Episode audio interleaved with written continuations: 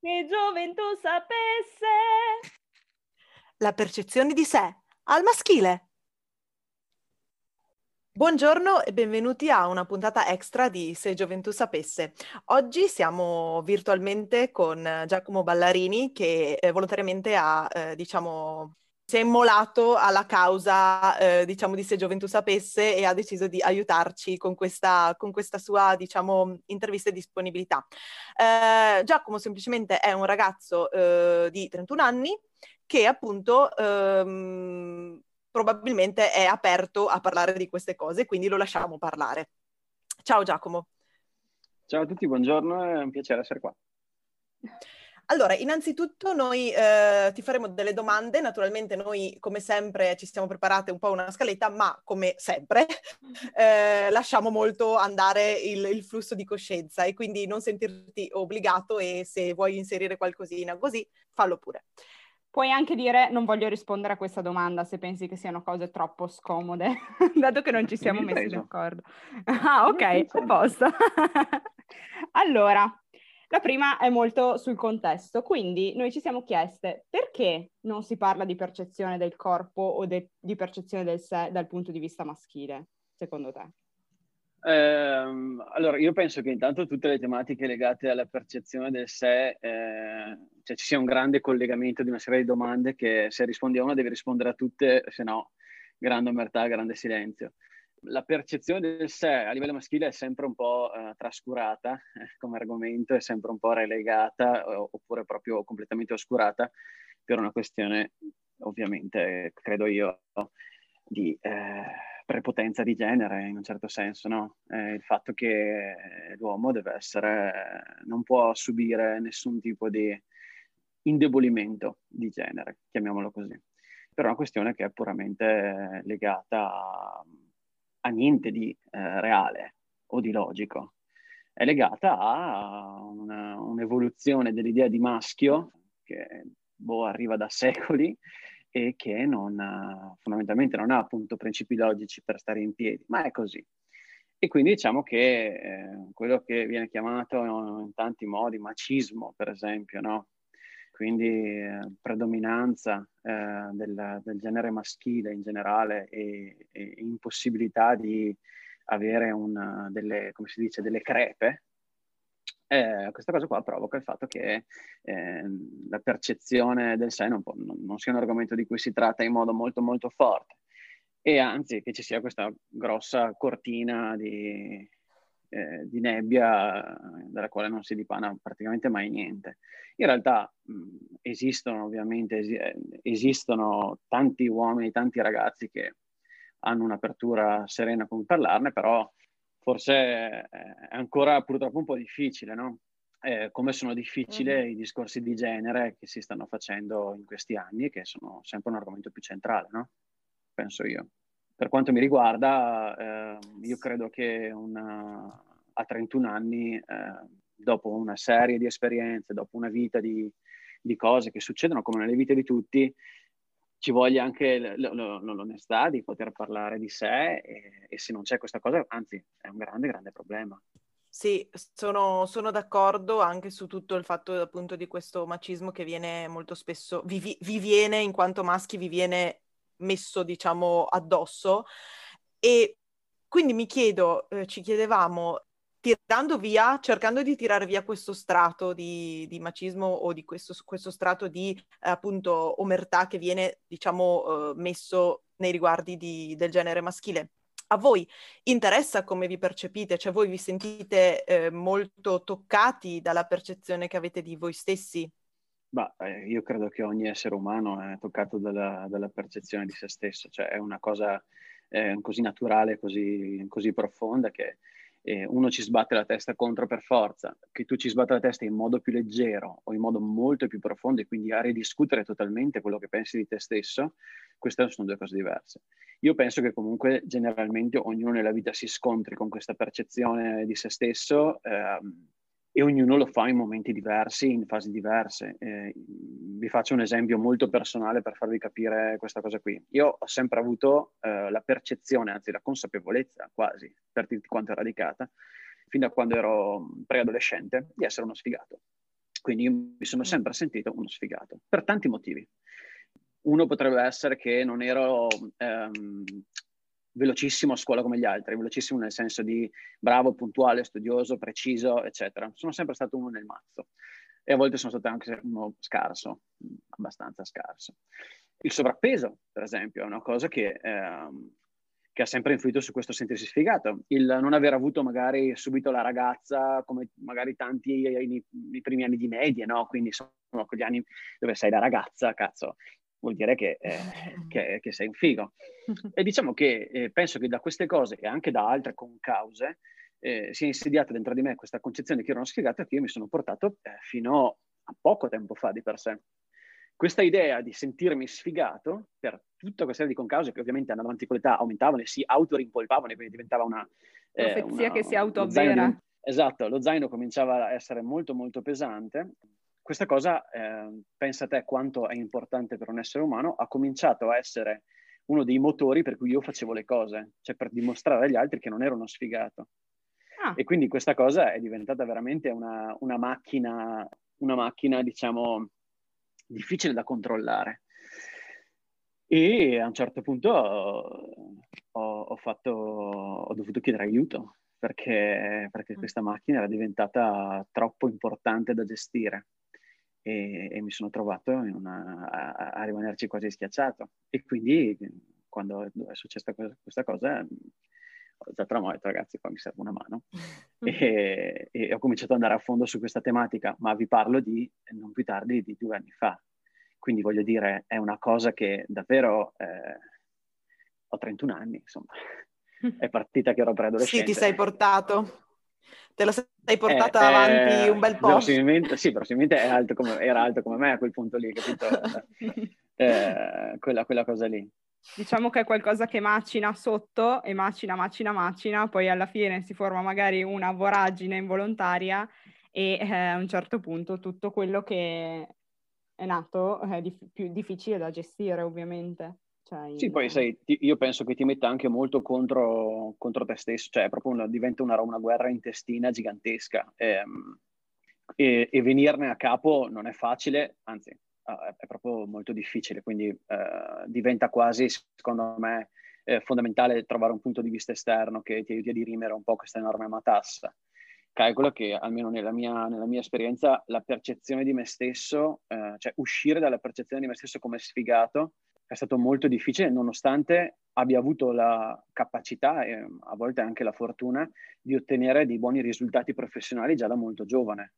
Cioè, nonostante quello, nonostante un, un, un grosso appagamento dovuto da, diciamo, dalle mie, dalle mie, cose, comunque non riuscivo a levarmi quella roba lì per capire, per farvi capire quanto effettivamente è radicata questa cosa.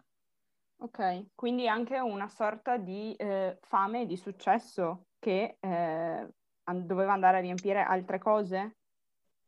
Eh, non di successo, eh, successo è una, è soddisfazione una personale. Sì, sì, sì. Eh, autodeterminazione, cioè io avevo bisogno di costruirmi, di diventare una persona. Okay. quando ti senti uno sfigato non ti senti una persona. E, ehm, e quindi avevo bisogno di costruirmi, dovevo trovare delle, dei modi per costruirmi e di certo non aiutava a sentirsi uno sfigato, nonostante, appunto, ti ripeto, vi ripeto, alcuni successi professionali, nonostante comunque abbia sempre riuscito, sia comunque sempre riuscito ad avere delle relazioni con, con delle ragazze, nonostante abbia avuto sempre delle buone amicizie, era veramente una cosa molto radicata. E a un certo punto si è rotto il meccanismo, insomma. Certo. E una cosa, eh, tutta questa sensazione appunto di sentirsi uno sfigato, però di eh, comunque ottenere anche riconoscimento da parte degli altri, cioè il fatto che gli altri invece probabilmente non, non vedessero questa cosa, che fosse solo una sensazione tua, perché appunto ci hai detto ho avuto delle relazioni, eh, sono riuscito ad instaurare dei rapporti di amicizia. Eh, la rete, quanto è impo- cioè la rete di conoscenze, di affetti, di persone che stanno attorno, quanto è importante nell'essere, nel percepirsi? Cioè ci si sente da soli in ogni caso oppure assume un rilievo così grande che a volte riesce a tamponare un po' queste sensazioni, secondo te? Vabbè, eh, per me la rete è fondamentale in ogni senso in cui si può definirla nella vita ehm, da quello proprio più personale a quello, più, a quello magari professionale. Eh, certo è che eh, quando, fai, quando sei in mezzo a queste, chiamiamole guerre, appunto dentro di te, è comunque difficile cercare di, di portarle fuori di te. Ok, quindi come... raccontarle perché ti mettono in una condizione molto difficile. Paradossalmente invece, anzi non paradossalmente, ovviamente invece quando ho cominciato a, il mio percorso con, uh, con, Elisa, che è stata la mia, la mia psicologa per, per, tutto il tempo del, del, mio viaggio, per me è sempre stato molto, più, molto facile parlare di quel percorso lì, cioè, ne ho sempre parlato molto apertamente, l'ho sempre raccontato perché è stata veramente la scelta più bella che ho fatto nella mia vita. Certo. A tutti gli effetti. Quindi diciamo, ehm, prima era molto difficile, eh, nonostante avessi una, veramente una rete molto, molto fitta di persone, amicizie, contatti, persone che stimo e che mi stimano, eh, era molto difficile mh, far percepire questa cosa. Da quando invece sono andato a fondo a questa cosa, gli ho dato un nome, una forma e, e ho sciolto dei nodi, eh, è diventato molto molto facile. E quindi ne parlo con la semplicità con cui ne sto parlando con voi oggi. Insomma. Sì, beh, sicuramente avere un occhio esterno che ti riesce a mettere ordine, eh, ti aiuta a mettere ordine all'interno di te stesso poi fai in modo che anche tu riesca a raccontare determinate storie con una certa lucidità, ovviamente. Certo che sì, certo che sì. esiste una sorta di, chiedo, discriminazione tra ragazzi quando si parla di aspetto fisico? Cioè si percepisce questo io sono migliore di te perché magari io sono più figo di te, perché io vado in palestra, perché io mangio meglio di te, non lo so. Eh, discorsi che magari dal punto di vista femminile si possono sentire, si, perché siamo tutti una grande famiglia e ci vogliamo tutti bene, però insomma fino a un certo punto a volte, ecco. Ma ehm, secondo me no, cioè quella cosa lì è abbastanza superata, almeno eh, o sono fortunato io che comunque sono, ho, ho, persone intelligenti attorno e persone che sanno come si sta il mondo, ma è una cosa che davvero succede molto poco, forse è una cosa che succede quando sei più giovane, sei ragazzino e, e non sai dare il peso alle cose, eh, sì, ma... Sì ma a 31 anni no, non c'è nessuno, almeno nelle, mie, nelle persone attorno a me, che fa, che fa, battute o discrimina le persone per come sono esteticamente. Cioè, no.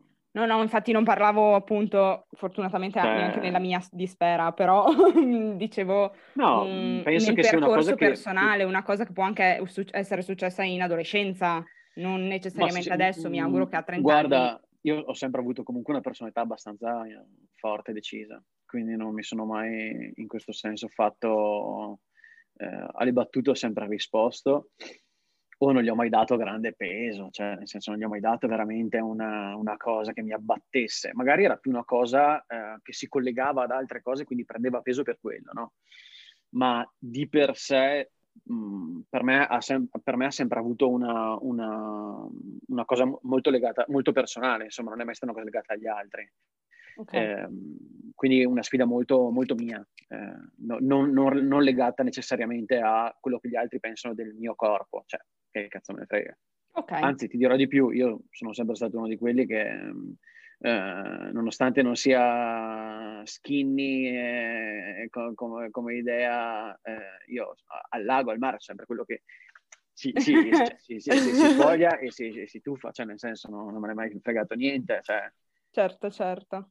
Eh, per esempio, invece, l'altra volta si parlava tra me e Beatrice che per me invece è stato più un percorso, una cosa, ok, mi sono sempre vista così, forse mi sono sempre io vista in un certo modo, però col tempo ho imparato a non accettare la cosa perché non è che...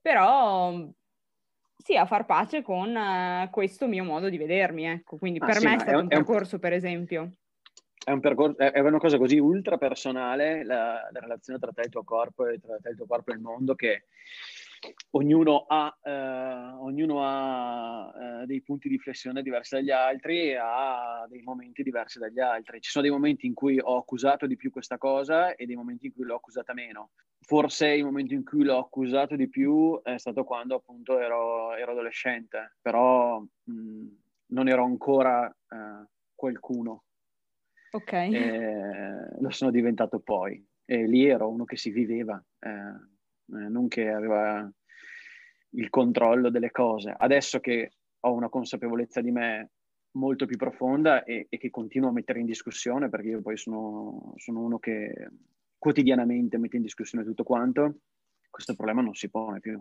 eh, e diventa solo una cosa che io determino o non determino. Certo. Quindi se questa, settimana, se questa settimana mi alleno è perché lo voglio fare, se questa settimana mi alleno so perché non lo sto facendo e okay. conosco le ragioni profonde. Certo. Uh-huh. Questo, questo, però è una cosa che uh, riguarda una crescita personale e da lì in poi se ragioni così sul corpo, ragioni così su tutto. Ti certo. spiego. Mm-hmm. Eh, è un, l'essere determinanti verso se stessi e molto decisi è questo, cioè parte da una buona consapevolezza di sé e da questa consapevolezza poi puoi comunque muovere e sai come ti stai muovendo in ogni caso. Ecco. Mm-hmm. Sono d'accordo e sono davvero d'accordo e diciamo condivido a pieno quello che hai detto. Sì, sono assolutamente d'accordo anch'io su questo punto di vista, nel senso che nel momento in cui prendi consapevolezza di quello che sei dal punto di vista esterno, poi riesci anche a decidere per te stesso ed autodeterminarti eh, su quello che vuoi fare, quello che vuoi, quello che vuoi essere principalmente nella vita, secondo me, che è molto più importante di quello che poi si fa. Cioè, il fare è una conseguenza di quello che si vuole essere. Assolutamente d'accordo. Eh, io volevo chiederti anche e qui andiamo su una cosa un po' hot, no scherzo, eh, se i ragazzi dal punto di vista dell'approccio, in generale, corteggiamento, tra ragazzi e ragazzi, okay. ragazzi e ragazze, non importa, hanno, um, cioè se vivono bene o male la loro relazione con il corpo, ovvero aspetto specifico. Quando noi eh, iniziamo un corteggiamento con qualcuno, insomma iniziamo a sentirci con un tipo o una tipa, non lo so, è importante, almeno per quello che conosco della mia vita e quello che sento dalle mie amiche, che ne ho parecchie e mi confronto con loro molto spesso su questi temi così, il tema corpo, estetica, come sono, è abbastanza importante, soprattutto all'inizio. Questa cosa si può ribaltare, eh, riflettere nel mondo maschio oppure no? Cioè, chi se ne frega, contano altre cose, non lo so. No, ma certo che conta, cioè è, è la stessa identica cosa. Questa cosa qui non, non, penso che non ha una dipendenza di genere questa cosa qui, mm-hmm. è una cosa che è più uh, per quel contesto, quello strano contesto che sono i primi approcci con una persona nuova, no? E che magari in qualche modo uh, crea, te, crea, su di te una, una, una forza un po' magnetica, no? Nel momento in cui ti trovi in quel contesto, che è un, un contesto veramente unico nel, nel, all'interno dell'esperienza, dell'esperienza di essere umani, metti in gioco tutte le parti migliori di te. E okay. quelle che non sono migliori le fai diventare migliori in qualche modo. E quindi okay. ti metti per, per, la prima uscita quella cosa che sai che ti sta bene. Eh, certo. ti metti, cioè cerchi di essere in ordine, a posto, eh, ti, tiri fuori i, un po' delle tue armi migliori ognuno poi, sai, la cosa che cambia è quali sono le parti migliori per, per, ognuno, quindi magari per una persona possono essere alcuni discorsi, per certo. un'altra sono alcuni vestiti, per un altro sono alcuni oggetti e questa cosa dipende sempre dalle persone che stai frequentando. Generalmente una persona che, per cui le cose migliori che ha sono i discorsi, cerca una persona eh, che ha la stessa propensione. Mm-hmm appunto eh, penso che sia proprio una situazione di, di forte magnetismo anche a, a, a, questo livello, un po' più profondo, no? Anche voglia di magari quello riconoscere che, qualcuno che ti sia affine e quindi certo, sì, sì, sì. poi quel, quello che succede è che tu cerchi quelle cose lì nell'altra persona e insomma penso che tutti abbiamo fatto un appuntamento con qualcuno in cui speravamo di trovare quelle cose lì, ma non le abbiamo trovate, però disperatamente le, le, abbiamo, le abbiamo cercate. E Assolutamente. Non, non, credo, sì. non, credo, non, credo, c'entri il genere, c'entra proprio il fatto che cerchi qualcuno che sia affine a te. Sì, e comunque sì, sì anche, anche, la parte maschile ovviamente ha l'ansia, anzi forse in modo preponderante la parte maschile ha l'ansia da prestazione quando si parla di queste cose. Ok, Ok, ok. Era una curiosità che avevo perché poi, sì. Poi io ti faccio un inciso. Eh, io mi sento molto, eh, credo di essere molto maschio alfa, eh, nel senso che mi rendo conto che ho una personalità che tende a, a, a, a imporsi in un certo senso. d'altra parte però forse sono uno di quei tipi di maschi alfa un po' tipici e ce ne sono in giro che ti dice che è uno che piange. Magari non siamo molti esemplari, ma io faccio parte di questa cosa qua. Quindi diciamo che a una forte personalità corrisponde una forte sensibilità, mettiamola così. Tu, oppure tuoi amici, persone che ti sono vicine, eh, complessi estetici legati alla sfera maschile, ne hai vissuti, ne hai sentiti, ne hai, non lo so, anche magari amici che hanno sofferto di disturbi alimentari, per esempio, oppure persone che per un periodo si sono fissate su qualcosa e sembrava il centro del loro mondo in quel momento lì, cose del genere. Sì, è una cosa che succede, che succede. Io non ho molti amici che hanno avuto, o molte conoscenze che hanno avuto, parlo di, sempre di maschi ovviamente, che hanno avuto uh, disturbi alimentari importanti. Non ne conosco, ma è un caso, verosimilmente. Ok. D'altra parte tutto il resto, sì, insomma, persone che si fissano e che magari eh, hanno l'anno in cui perdono 30 kg, eh, hanno l'anno in cui ne prendono 30 di chili, eh, insomma, sono cose che succedono, cioè le fluttuazioni del corpo, soprattutto alla nostra età, sono una cosa, alla mia età, sono una cosa eh, abbastanza, abbastanza comune, penso io. Eh, quindi, insomma, è una cosa che assolutamente succede, come il fissarsi magari con, eh, che ne so, la palestra, per esempio, fissarsi con, eh, con i muscoli. Sono cose che però non, non, non um, sono più appunto sempre legate alla percezione di se stessi, alla sfida con se stessi, non, raramente riguardano, secondo me, in modo importante gli altri. Beh, dipende. Forse anche dipende, l'idea sì. che noi vogliamo che gli altri abbiano di noi. Questo sì, sì, no, ma infatti... Riflesso... Eh, però la, l'argomento di, cioè, legato, diciamo, per esempio alla palestra, l'esempio della palestra, è, è, anche una grande sofferenza, cioè tu vai lì e ti fai male. Certo. Eh, è difficile, è dura. Io, è un percorso che ho fatto anch'io e che ho fatto in modo molto determinato, infatti eh, ha avuto i suoi risultati, però mi rendo conto che è, è proprio farsi una violenza forte, no? che poi porta dei bei risultati, ti senti meglio, ti senti tutto quello che vuoi, però, porta, però è una cosa violenta. Penso per chiunque si sia diciamo imbarcato in una cosa del genere. Quindi insomma eh, sì c'è quella componente lì eh, e anche qua non penso che sia una questione di genere. Eh, certo. magari viene solo mascherato un po' presumo. Okay. io direi che con le domande ho finito. Non so se Beatrice voglia aggiungere qualcosa se riusciamo a sentirla. Beh ma anche se, se vuoi scrivere bene in, in esatto, chat faccia, faccio... magari, esatto Esatto, fai la speaker tu delle... Esatto.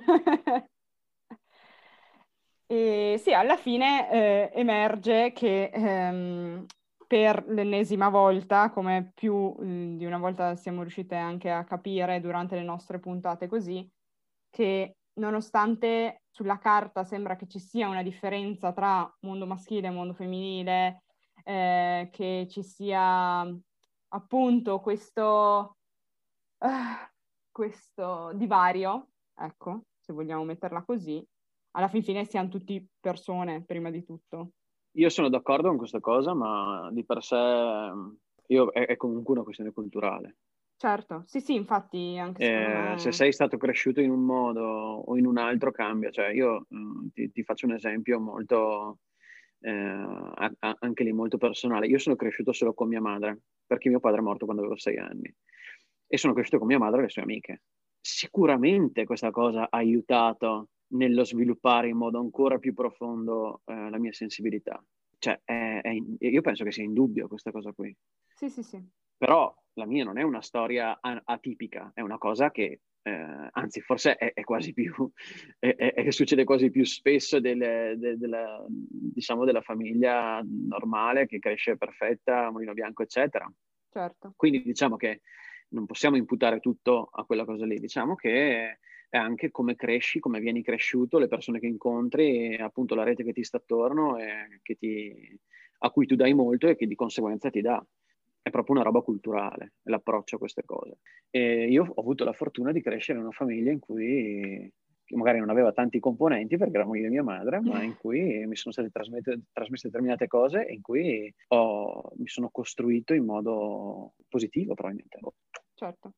Beatrice chiede che eh, non l'avete sentita perché eh, purtroppo ha degli enormi problemi di connessione oggi, che la fortuna gira sempre dalla nostra parte. Um, tu, in quanto maschio alfa, sei una persona che cerca di far aprire anche gli altri su queste tematiche. Sei aperto a vedere questa cosa anche negli altri? Credo fosse riferito a appunto parlare di se stessi, riuscire ad essere sensibili, ecco.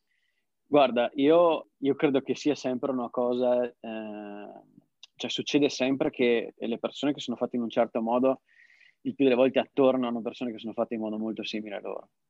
Quindi io ho la fortuna di avere attorno a me altri uomini che hanno una forte personalità ma anche una forte sensibilità.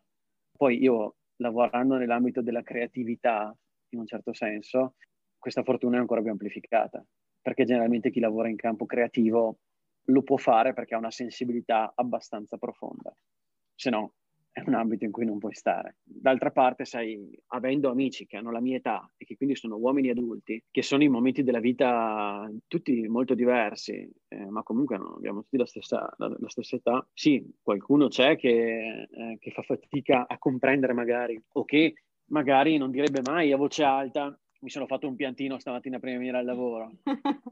Eh, ma io penso che, che, questa sia una cosa completamente, completamente, sballata, anche perché tanti dei miei migliori amici li ho visti piangere e, e hanno visto piangere me in momenti difficili. E che cazzo c'è da vergognarsi? No, ma infatti.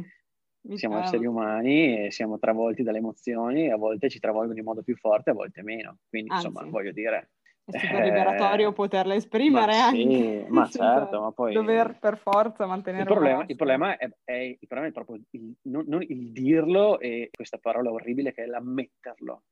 Mm-hmm. Cioè, ammetterlo è proprio, una vergogna. Proprio, sì, cioè è proprio una parola brutta, un modo brutto di raccontare questa cosa. Eh, succede punto. Certo. Ma il piangere come tante altre cose, come l'essere preoccupato, come sentirsi in ansia, come um, aver paura di tutte queste cose qua fanno parte dell'esperienza umana, non dell'esperienza maschile o femminile. Sono assolutamente d'accordo, anzi grazie anche da parte di Beatrice, perché in realtà non è così scontato sentirlo, nel senso tutti lo sappiamo, pochi lo dicono forse. Mm. Ecco. Ovviamente, sai, quel, la cortina di cui parlavamo all'inizio che, che c'è sul, certo sull'essere maschio, eh, sull'essere, sull'essere, maschio eh, porta anche a queste cose qua. E anche eh, sul avere una rete di conoscenze affini a te personalmente. Oh, Quindi certo, certo. se magari io, tu o Beatrice possiamo eh, essere persone che di, questi, di, queste tematiche ne parlano tranquillamente e non c'è nessun problema, appunto, sempre per la questione culturale di prima, invece magari ci sono persone che si fanno problemi a parlare di questo Bah, e, e, poi c'è da dire anche che eh, effettivamente uno che vive immerso nel macismo difficilmente potrà avere una conversazione semplice con uno che è totalmente strano da quella cosa lì, perché è, è come scontrare eh, due cose che logicamente non c'entrano con l'altra. Cioè, Assolutamente. Eh, e, e non, non, ne esci. Infatti eh, le persone con cui ho un rapporto più profondo sono tutte persone che sono molto molto affini al mio modo, a questo modo di essere, cioè è proprio una questione di modalità, non di cosa fai proprio come lo fai, come ti approcci alle cose. È quello che ti lega alle persone, non, non tanto altro. Cioè, certo. Non è che sei amico di una persona perché avete la stessa passione per il cinema, cioè non c'entra un cazzo quella roba lì. Mm-hmm. Siete amici e vi piacciono le stesse robe, sono due robe diverse. Certo, assolutamente. Sì, sì, si va un po' più in profondità quando si costruisce una vera relazione tra due individui. Eh, Beatrice dice: Il linguaggio, come hai appena detto, è molto subdolo e a volte le parole che scegliamo dicono tanto. Ammettere, colpa, per esempio, sono parole orride, ma che spesso vengono associate a questi sentimenti. Eh, allora, il, uh, il, linguaggio, i modi, penso che sia uno, uno, abbastanza il filo rosso di, di, questa, di, questa, chiacchierata, è ovvio che sono determinanti, cioè il modo in cui chiami le cose, il modo in cui le definisci, eh, ti dice quello che sono. Cioè, eh, sei tu che dai un nome alle cose. Se, e, e, le cose esistono perché tu gli hai dato un nome. Quindi eh, usare una parola invece che un'altra eh, è, è, determinante purtroppo e per fortuna. Quindi eh, da questa cosa qua non, non, si può, penso io, prescindere. No? Per fortuna siamo tutti diversi. Purtroppo però su questa cosa si creano i problemi grossi. E fare informazione, fare cultura su, sul linguaggio è una cosa difficilissima. Assolutamente. Che però è un dovere di chi invece riesce a, a, a capirlo. E a, Beatrice a, dice. Io penso che se questa, se questa questione ti... A chi lo dici? A chi lo dici? io penso che se questa, questione, se questa, questione, ti sta a cuore, hai il dovere morale di portarla avanti. Sono una, assolutamente battaglia, cioè, ma come tutte le cose, cioè, eh, ogni cosa che ti sta a cuore hai il dovere morale di portarla avanti come, come la tua battaglia. Penso che sia scontato. Allora, io e Beatrice, immagino, ti ringraziamo per questa chiacchierata, anche se è stata una a solo a due voci, purtroppo. E mh, grazie appunto della tua disponibilità e della, del, delle cose che ci hai raccontato, anche personali, insomma, che non scusatemi tantissimo, dice Beatrice. Io direi Vodafone, scusati tantissimo, mannaggia. E quindi grazie appunto per quello che ci hai raccontato, per quello che hai condiviso con noi, che appunto può essere facile, ma anche no, insomma dipende, comunque è una cosa pubblica questa e insomma, però penso che condividere storie personali sia sempre molto importante anche per chi ascolta, ecco, che magari si riescono a muovere sì, infatti... un po' di muri e a farli traballare, se non proprio ad abbatterli.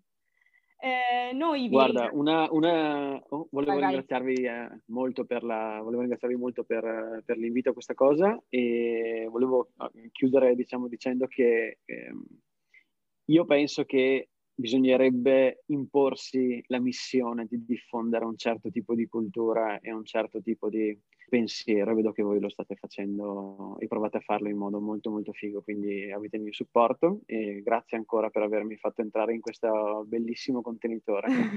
grazie, grazie, ci teniamo molto e siamo contente di sentire queste parole.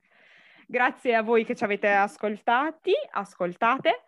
Noi speriamo di avervi in parte intrattenuto, in parte informato come sempre, anche se mm, come sempre noi appunto facciamo divulgazione a caso, quindi non è che pretendiamo di essere perfetti nella nostra, nella nostra narrazione. E noi ci sentiamo alla prossima puntata. Ciao!